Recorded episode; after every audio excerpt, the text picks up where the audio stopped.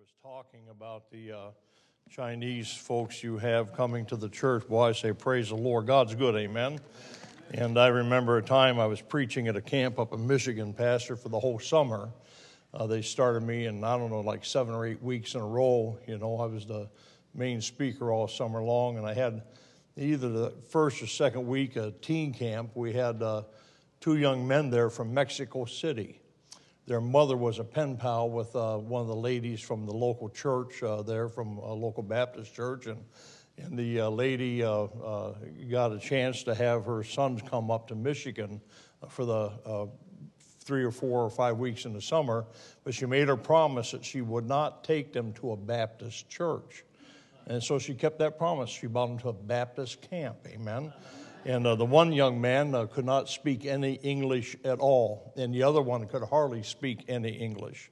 And I preached, and that last Friday night, I preached on hell. And that last night of the uh, that week of teen camp, that first week of teen camp, I believe it was, I preached on hell, and I gave the invitation. And as I'm preaching, the one young man, to the best that he could do, was interpreting to his brother sitting next to him. And when I gave the invitation for salvation, both hands went up in the air.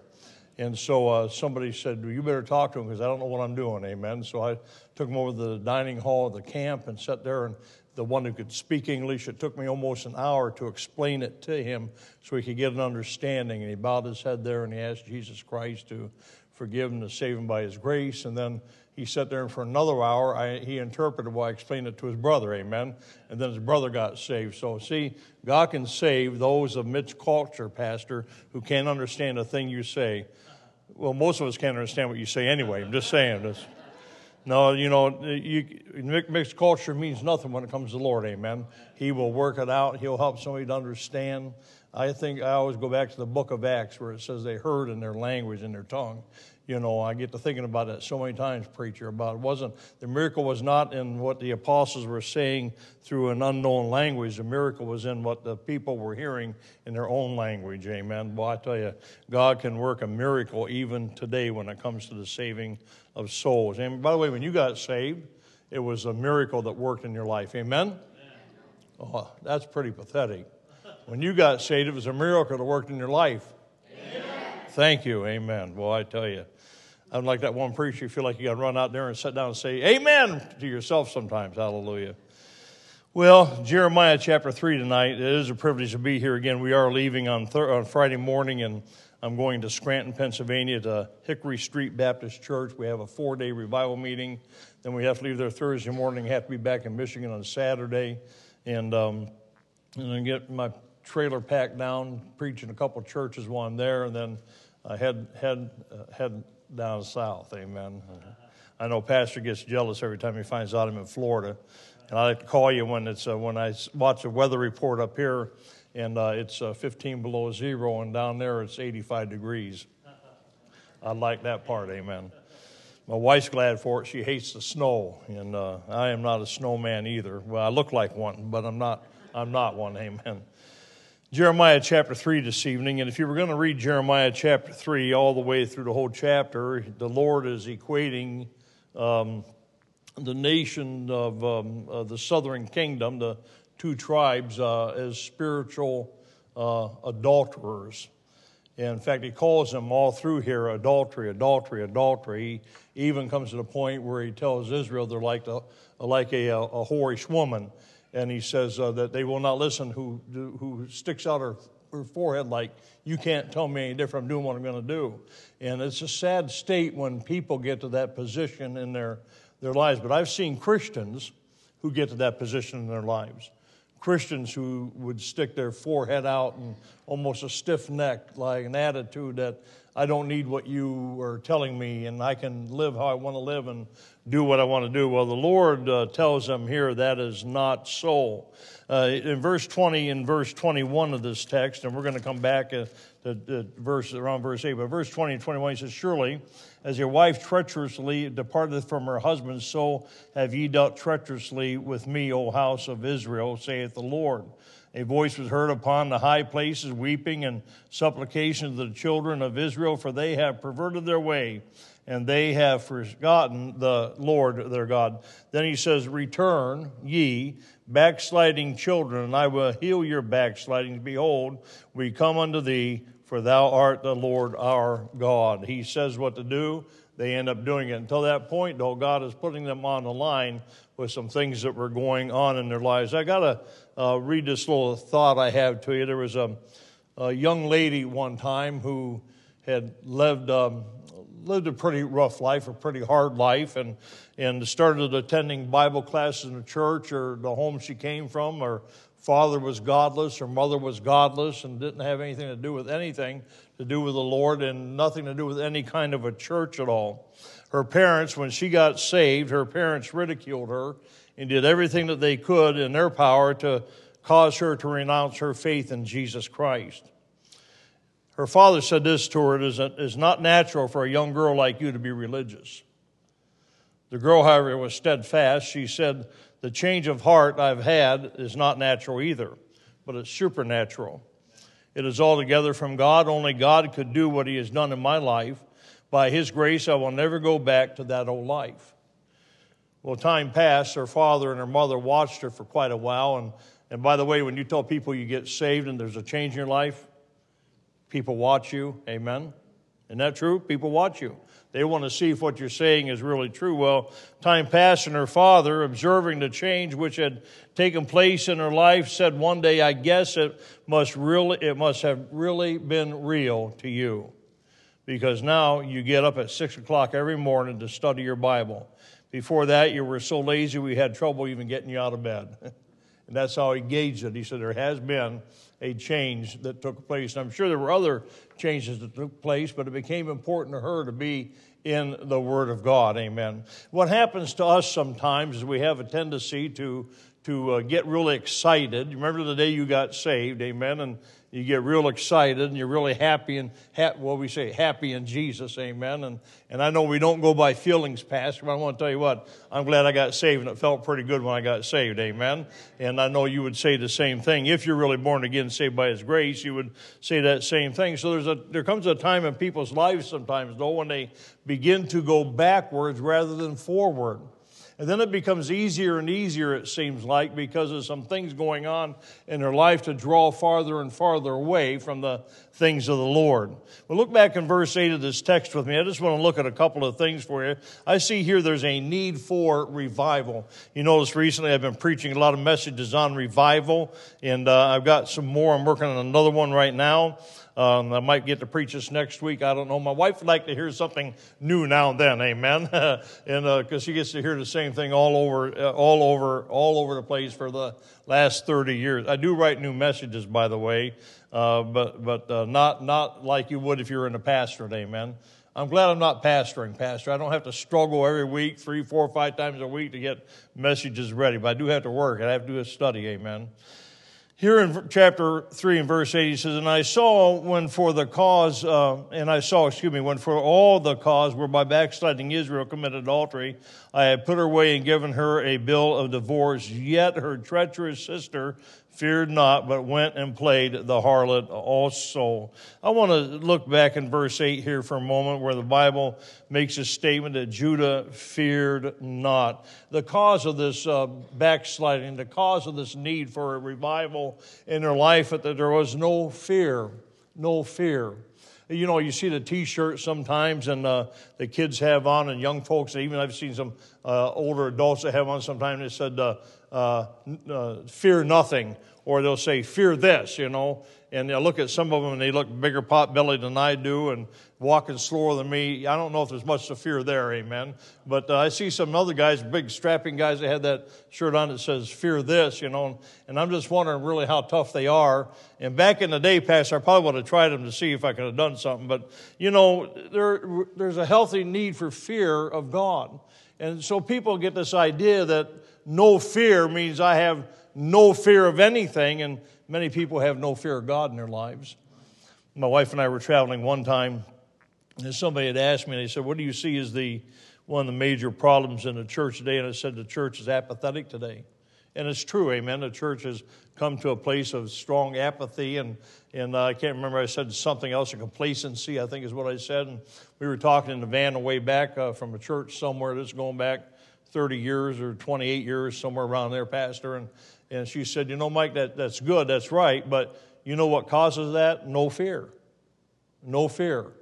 No fear of God. No fear of God will cause a church to become complacent. No fear of God will cause a church to become apathetic. No fear of God will cause you to become complacent and apathetic in your own personal lives. We need to have a fear of God. They needed revival here, and God is telling one reason you don't have it, one reason you don't have what you ought to have, one reason you're not doing what you ought to do is because there's no fear of God. And there's no fear of God, preacher, is to cause them to turn around and walk away from the things of God in their life and go in another direction. And that ought not to be in your life. It ought not to be like that. It ought not to be like that in my life. But it is so easy, so easy to come to a place of complacency because there's no fear of God.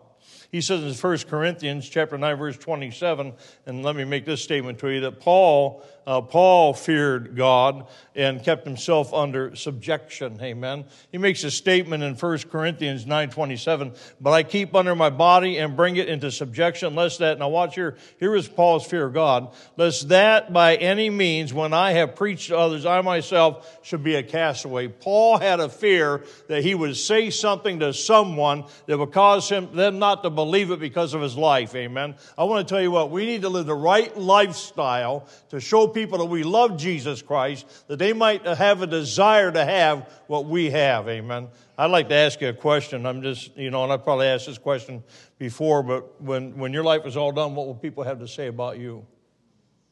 What will they have to say? I've been to some funerals, brother, where, where there have, haven't been a whole lot said about some people in those funerals. Been to other funerals where you hear a lot said about that man that was a godly man or a godly woman or a godly grandmother or a godly mother or a godly grandfather, godly aunt, godly uncle. I don't know about you, but I want to be one of them godly grandfathers. Amen. I want to be one of them. I want to be one of them godly people uh, when I pass out of this life. And I don't care if anybody has anything else good to say about me. I just want to know that I'm right with God. Amen. And I live in, in, for God, uh, in front of people, and in front of God. And we need to have a healthy fear of a holy God. Well, they had no fear, but they had no sense of sin. Look at chapter uh, 3 and verse 9. He says, And it came to pass through the lightness of her whoredom that she defied the land and committed adultery with stock, uh, stones and stocks. They had no sense of sin, or they had a lost sense of sin. They justified sin, a lost sense of sin. To them, it was no big deal. It was all right, and, and whatever they were doing was fine. It amazes me that when a person gets saved, how, how strong they are against the things of, of sin and wickedness, Pastor Schott. And then it seems like very uh, 15, 20 years down the uh, road, those things don't bother them anymore that they were standing against before. It's so sad that, that people have gone backwards instead of forwards in their Christian life. I want to be stronger, not weaker. Amen. I want to get stronger and stronger, not weaker and weaker. I want to be known. I, want, I don't know about you, but we ought to want to be known as a people that love God. Amen. And want to serve God with all of our heart, all of our soul, and all of our mind. They justified sin. Isaiah chapter 5 verse 20 says, Woe unto them that call evil good and good evil. Evil good and good evil. And put darkness for light and light for darkness. Uh, that put bitter for sweet and sweet for bitter. He says, shame on them. He said, what, woe to them. Uh, and people have been doing that for how many years? How many years? I remember my wife and I, when we were first married, we attended a little church, and it was not a Baptist church pastor. You know the church, amen. It was not a Baptist church, and and uh, but I started to grow there, amen. And then I found out that, uh, and all I ever used was a King James Bible preacher. It's all I ever had, amen. But I found out the pastor wasn't King James, amen. He was using an ASV, and I didn't know the difference at the time, you know. And, and but uh, that didn't even bother me as much at the time, as much as it did that I found out that the deacons, some of the deacons, are making wine and beer in their garages. You probably didn't know that, did you? I did, amen. That bothered me more than anything. And here, I was a new Christian and I was used to drinking before I got saved. I was used to doing the drugs before I got saved. I was used to living that kind of a lifestyle before I got saved, Pastor. I couldn't understand how a Christian, how a born again believer would want to make something like that in their home and allow, uh, and, and then want to turn around and drink it and get drunk. I don't understand it. it never made sense to me.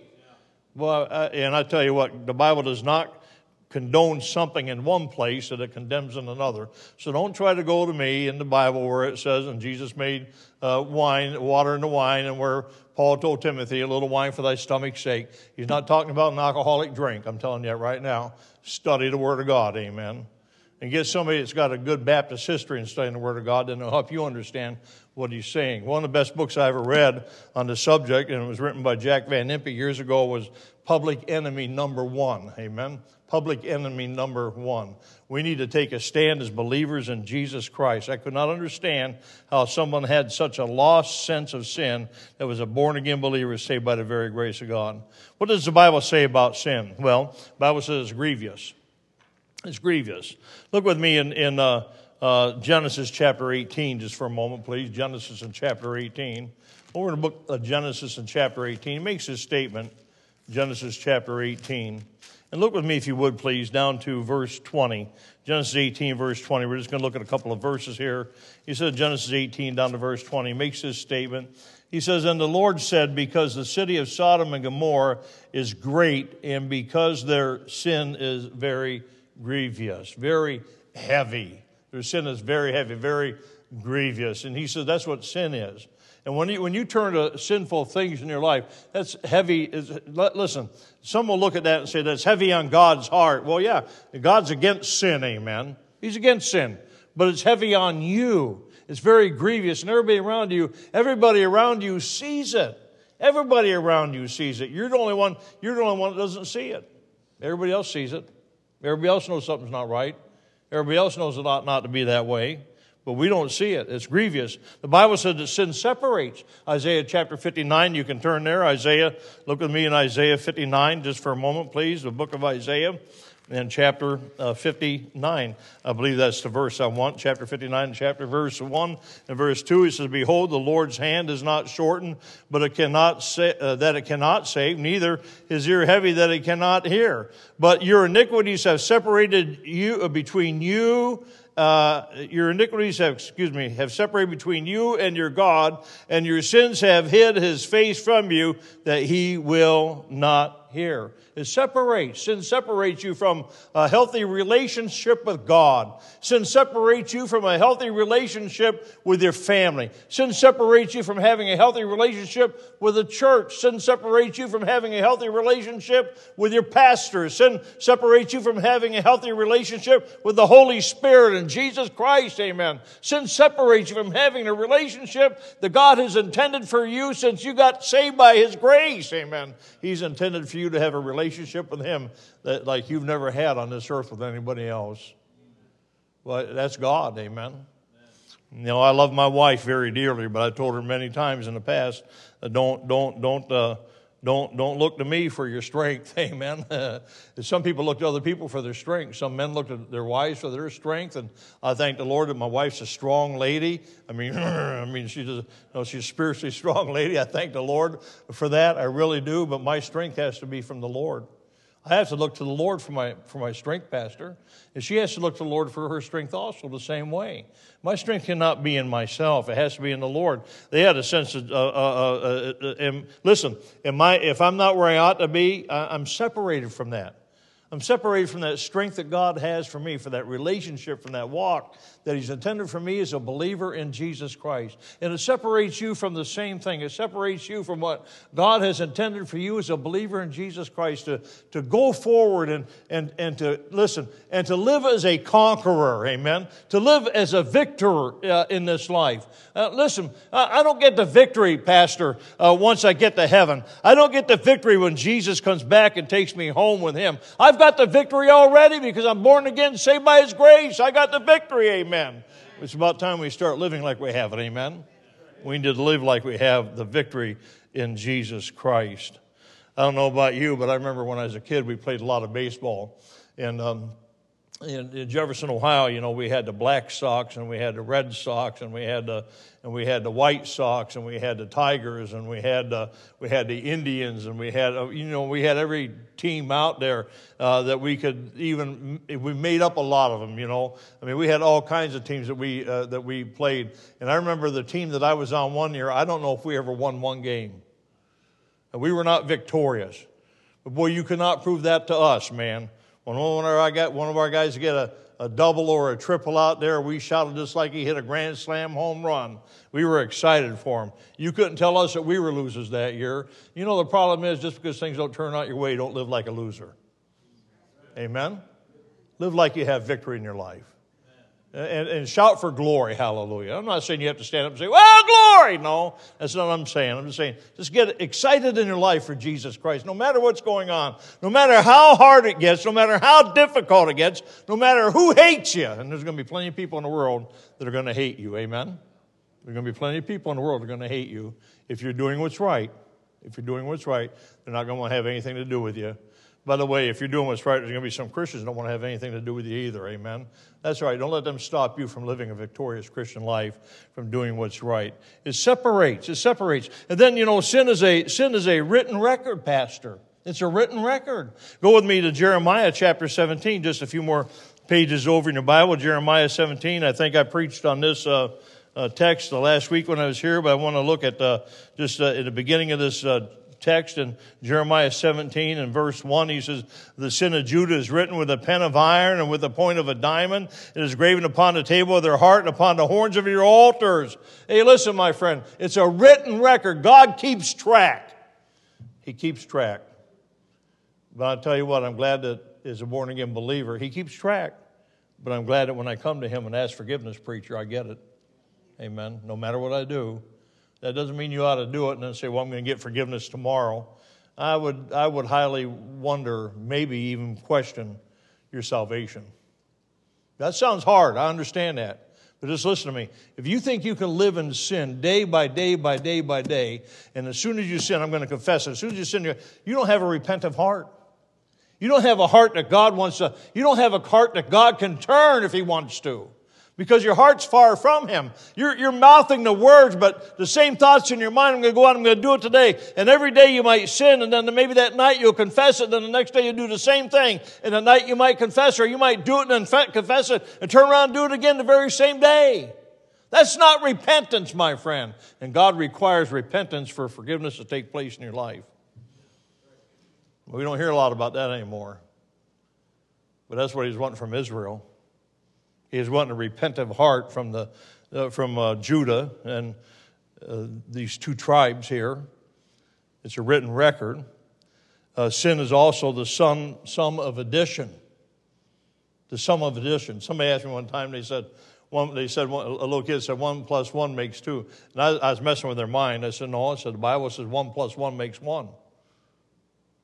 And they looked at me and do you mean? I said, Well, the Bible says Adam and Eve, Eve and Adam, and said twain, uh, twain became one. Two became one. Amen. So I said, Go that, tell that to your, tell that to your smart teacher. See what she said. If it was my teacher when I was a kid, she'd smack you in the head. Amen. Or she'd hold, it, hold your hand out. How many remember the three cornered ruler? Well, come on now. How many of you had that used on you? If you went, all right, we got one honest person in the back. Hallelujah. Uh, oh, Mrs. Bidlack. I don't know. You didn't know Mrs. Bidlack. You went, to, you went to Rock Creek. You were privileged. Amen. I don't know about that, but you went to Rock Creek when you were a kid. You went to Jefferson when you were older, you know. Then you got smart. Amen.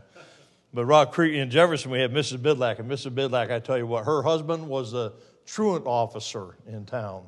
I don't even know if they have truant officers anymore. But he would chase you down. I am not kidding you. I skipped so much school preacher that he would look, he would look for me.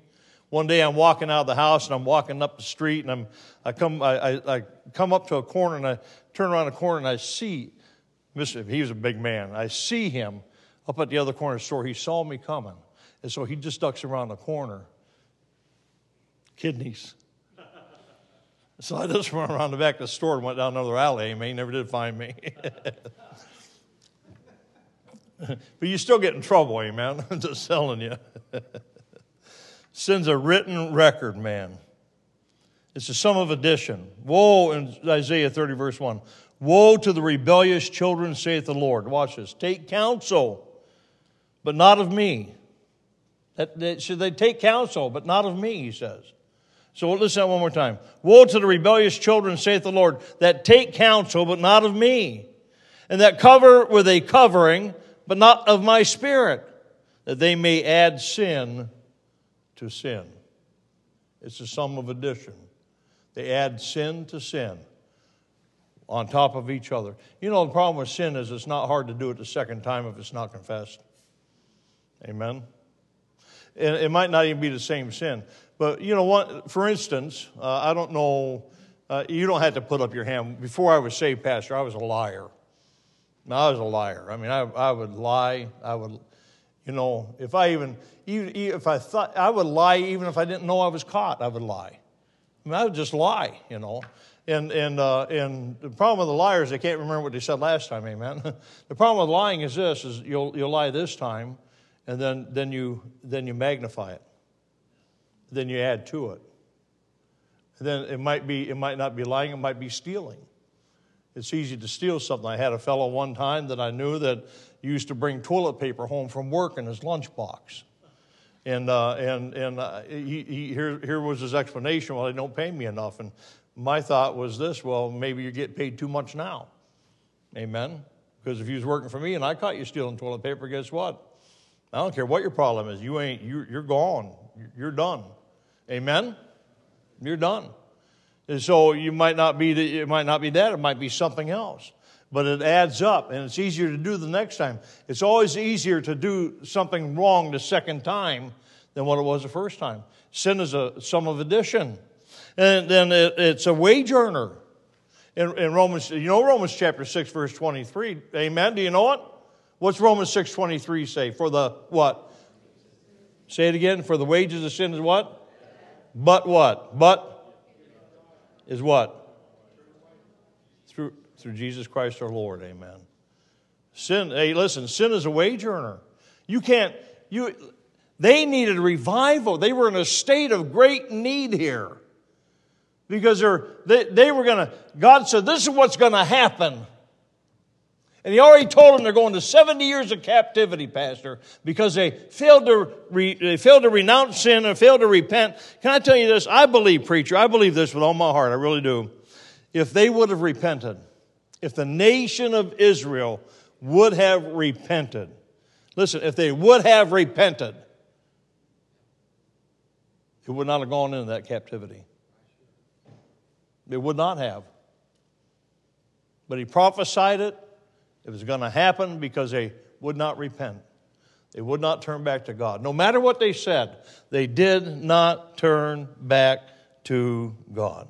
In fact, look at verse 10 of our text, back in Jeremiah. He says this in verse 10 and yet, for all this, her treacherous sister Judah, he talked about, he talked about Israel, and now he says, For all this, treacherous sister Judah hath not turned unto me with her whole heart. Judah has saw what had happened to Israel for the other ten tribes. And he said, No, they have not turned to me with their whole heart, but feignedly, saith the Lord. That means a, a fake, not real. In fact, the word feigned means this it means invented, it means devised it means imagined. They imagined it was all right. It means assumed. They assumed because they spoke to God from their lips that everything was fine. They assumed just because they had said some things uh, to God, uh, they thought it was going to be all right. Uh, but he said they feignedly, they came to me, they weren't, it wasn't right. They weren't right with me. They turned their back on God. They feignedly, he says, uh, approached me, came to him in that way, uh, unto me with their whole heart. Would not, he said, but did not turn with me unto their whole heart, but feignedly, uh, saith the Lord, just pretended or acted like they were. Anybody in here ever act good when you weren't? Uh, uh, there goes my hand again, amen. did, did, you ever, did you ever act like you, uh, did you ever act like you, you uh, well, I won't even go there, amen, it's just going to get me in more trouble tonight. Uh, you know, we act, sometimes we would act good, but we're not, amen. For instance, for instance, people uh, will come to church sometimes, and somebody will say, how are you doing? Oh, I'm doing fine. But you just had a fight with your wife or your husband in the car on the way to church. I'm not putting my hand up say I do that, amen. Why are you smiling, honey? Anybody, you don't have to put up your hand. I'm just simply saying, but we come into church, we say it's not, it's not true. And how can our heart be, uh, how can our heart be ready for God to speak us when our heart wasn't ready on the way here? How can our heart be ready for God to speak to us when we're, when we're upset or mad at somebody else in the church? How can our heart be ready for God to speak to us when we stand up and, and, and we open up a hymn book and, and we're, we're so mad we don't even know the words that we're singing? We just sing the words and don't even recognize the message of the words, amen. And there's some great, there's some great hymns in your songbook, amen. There's another songbook out there, Great Hymns of the Faith, that has, this is the only other songbook, this uh, Songs of Hymns uh, of Revival is the only other songbook I've ever found this song in, Since the Savior Found Me. It's in this songbook. I was looking it up tonight down there. I always look because this is the only other songbook, Pastor, I've ever seen that song in. Is, is that this one and Great Hymns of the Faith is the only, and that's and that's my. You're not sure what it is. Look it up later on. That's my testimony song. Amen. It is. That's my testimony song. But you know, I can sing that song if I'm upset with somebody or upset with the situation or mad at the preacher or mad at somebody else or did, and, and not even not even sing the words. I'd be singing it, but not even not even know what I'm singing. But I just know the words. Amen. Since the Savior found me, pardoned all my sin. Amen. Boy, I had that great joy and peace where within. Amen. Boy, I tell you what, my friend, we need to make sure that our heart is in a relationship with God. That when He speaks to us, that we're not like Israel and we're not like Judah. You know, Israel went into to a captivity, the Assyrian captivity, they never recovered from. Never recovered from it. Never recovered from it. There, there, that 10 tribes was gone. Oh, there's some that survived coming, but Pastor, as far as knowledge, they, they, nobody knew of them anymore. And then Judah was going down the same pathway because they did the same thing that their sister did, the same way.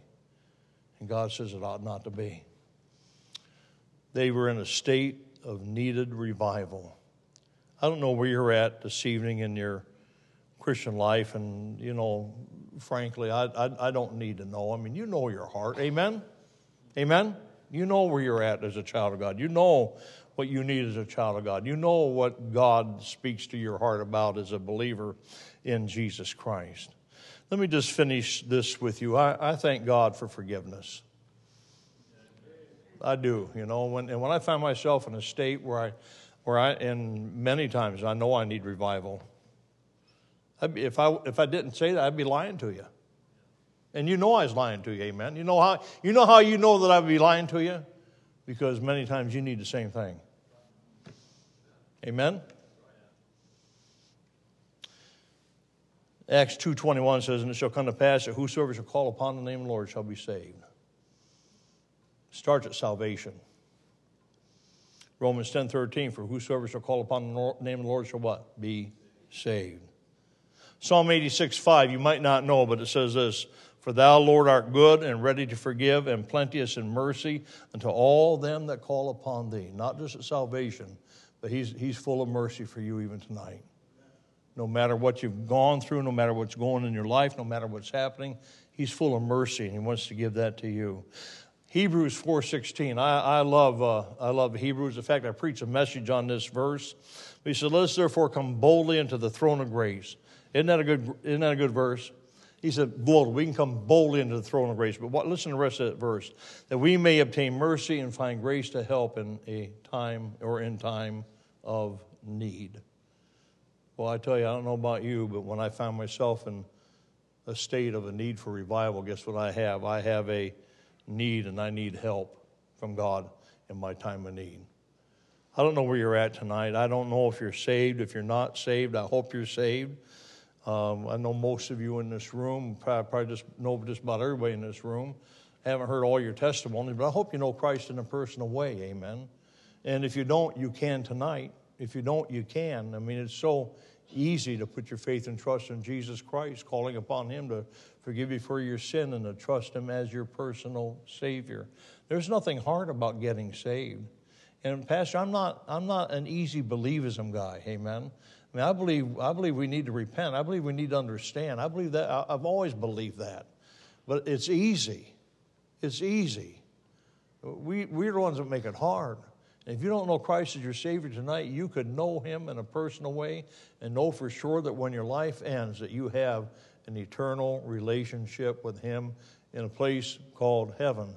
Because there's a, listen, there's a hell to shun and a heaven to gain. Heads bowed and eyes closed. Second question. In fact, let me just ask Are you saved? If you say, Mike, I know I'm saved without a shadow of a doubt, without a shadow of a doubt, I know 100% for sure that I'm born again, saved by the grace of God. Would you put up your hand to stick it way up in the air and hold it up? You say, I know, I know, I know, I know I'm saved. Put up in the air. God bless you. You can put them down. You can put them down. Now, if you could not raise your hand, if you could not raise your hand, heads bowed, eyes closed, if you could not raise your hand. Now, I said that just to say this to you no one looking, but if you could not raise your hand, would you just look up here where I'm at right now? And if, if you look at me now, uh, let me ask you a question. Don't, don't answer because I'm not, I'm not going to embarrass you, okay? All right? So I want you to either shake your head yes or no for me. I'm going to say, You're not sure that you're saved. Is that correct? Am I right about that? Here's another question for you Would you like to be sure? Would you like to know Christ? Would you like to, would you like to be sure? All right. I'm going to give an invitation a little bit. Nobody's going to be looking. Would you step out and come up here where I'm at in just a minute, okay? Would you do that? All right. Anybody else looking tonight? Anybody else not sure of your salvation? Not sure. If you're not sure, look up here where I'm at, please. Look where I'm at. Second question is this. Now, can I encourage you two ways, folks, tonight? The Lord spoke to your heart. Would you, would you do honor to God? Not for me. This is not for me. I don't count how many people come forward. I gave that up years and years ago because it, it, you know, but to honor the Lord, and the Lord spoke to your heart, would you do something about tonight? Can I tell you this? When you do it, it encourages others to do the same thing. It encourages others to step out. Would you stand to your feet with your heads bowed and your eyes closed? The Lord spoke to your heart. The Lord spoke to your heart. Be an encouragement to someone else this evening. How about it right now?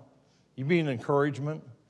I'm going to pray and then I'm going to give the invitation. Father, thank you for your precious word. Thank you for the privilege tonight you've given to me to be here. Thank you for these people, Father. Thank you for the honesty that they've that they uh, exhumed, Father. They show that, Lord. Thank you for this one that looked up about salvation, Father. I pray for them, Father. I ask that you help them tonight to get a clear understanding from your word, that you'd have all the honor and the glory and be magnified upon high. And we'll give you the praise and the thanks in Christ's name. Heads bowed, eyes closed. Lord spoke to your heart as our sister begins quietly at the piano.